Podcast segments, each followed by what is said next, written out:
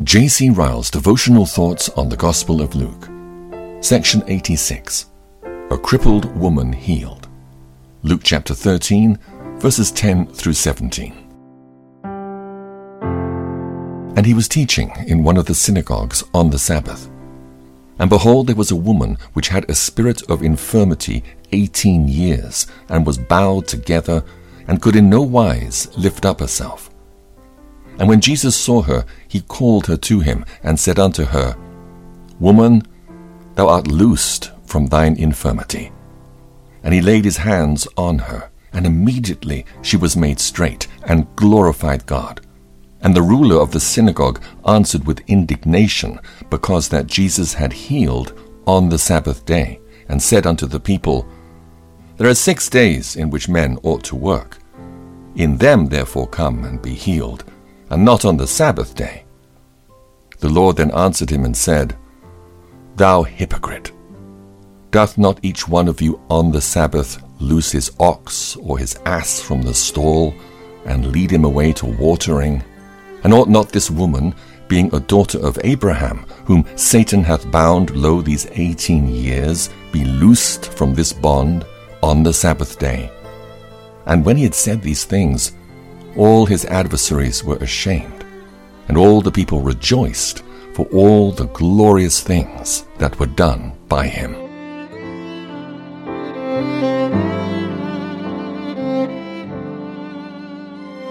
We see in these verses a striking example of diligence in the use of means of grace. We're told of a woman who had a spirit of infirmity 18 years and was bowed down and could not straighten up. We do not know who this woman was. Our Lord's saying that she was a daughter of Abraham would lead us to infer that she was a true believer. But her name and history are hidden from us. This alone we know that when Jesus was teaching in one of the synagogues on the Sabbath, this woman was there. Sickness was no excuse with her for staying away from God's house. In spite of suffering and infirmity, she found her way to the place where the day and the word of God were honored, and where the people of God met together. And truly she was blessed in her deed. She found a rich reward for all her pains. She came sorrowing and went home rejoicing. The conduct of this suffering Jewess may well put to shame many a strong and healthy professing Christian. How many, in the full enjoyment of bodily vigor, allow the most frivolous excuses to keep them away from the house of God? How many are constantly spending the whole Sunday in idleness, pleasure seeking, or in business and scoffing and sneering at those who keep the Sabbath holy?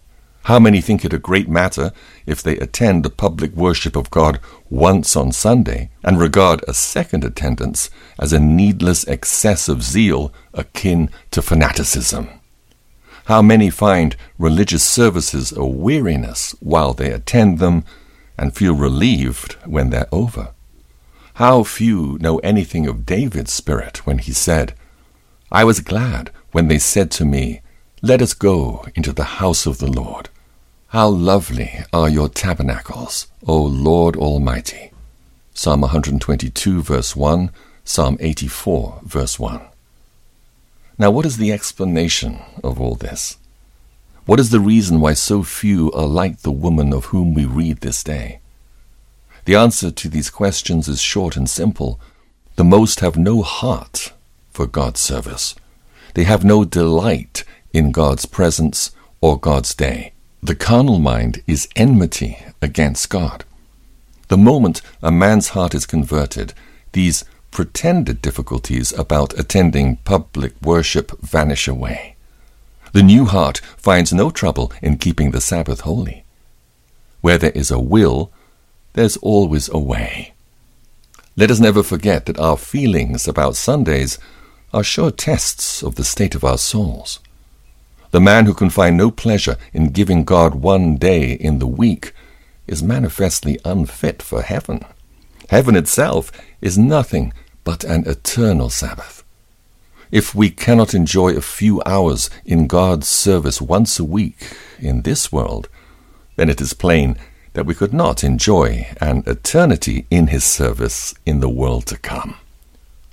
Happy are those who walk in the steps of the woman of whom we read today. They shall find Christ and a blessing while they live, and Christ and glory when they die.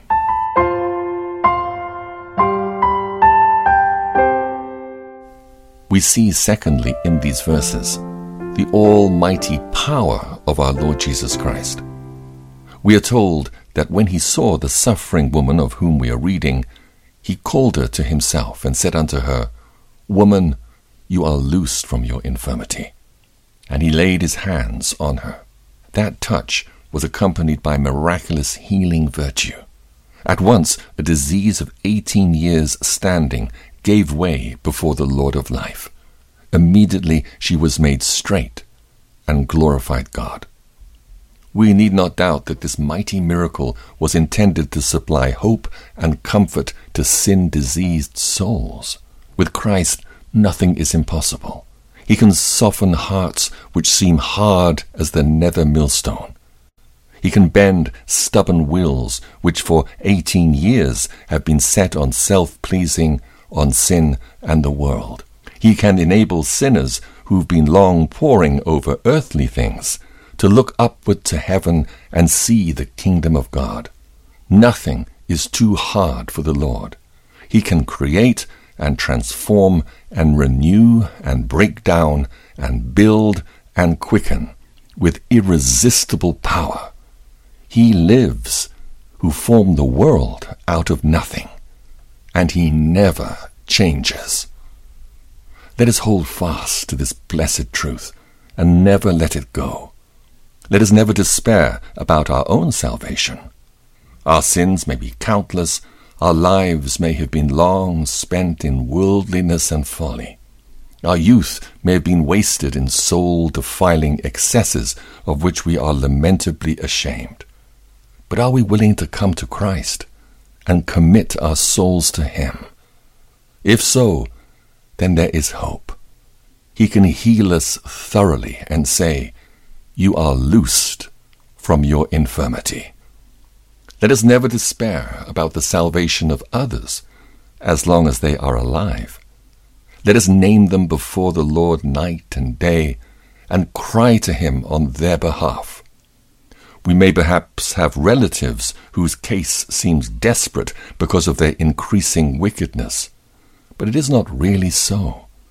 There are no incurable cases with Christ. If he were to lay his healing hand on them, they would immediately be made straight and glorify God. Let us pray on and faint not. That saying of Job is worthy of all acceptance. I know that you can do everything. Job chapter 42, verse 2. Jesus is able to save to the uttermost.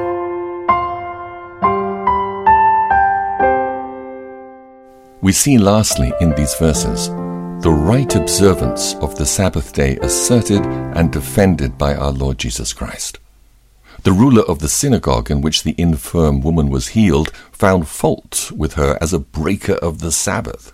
He drew down upon himself a stern but just rebuke. You hypocrite! Does not each one of you on the Sabbath loose his ox and his donkey from the stall and lead it out to give it water? If it was allowable to attend to the needs of animals on the Sabbath, then how much more to attend to the needs of human beings? If it was no breach of the fourth commandment to show kindness to oxen and donkeys, then much less to show kindness to a daughter of Abraham. The principle here laid down by our Lord is the same that we find elsewhere in the Gospels. He teaches us that the command to do no work on the Sabbath was not intended to prohibit works of necessity and mercy. The Sabbath was made for man's benefit and not for his hurt. It was appointed to promote man's best and highest interests and not to debar him of anything that is really for his good. It requires nothing but what is reasonable and wise. It forbids nothing that is really necessary to man's comfort. Let us pray for a right understanding of the law of the Sabbath. Of all the commandments that God has given, none is more essential to the happiness of man, and none is so frequently misrepresented, abused, and trampled underfoot. Let us lay down for ourselves two special rules for the observance of the Sabbath. For one thing, let us do no work which is not absolutely needful. For another, let us keep the day holy and give it to God. From these two rules, let us never swerve. Experience shows that there is the closest connection between Sabbath sanctification and healthy Christianity.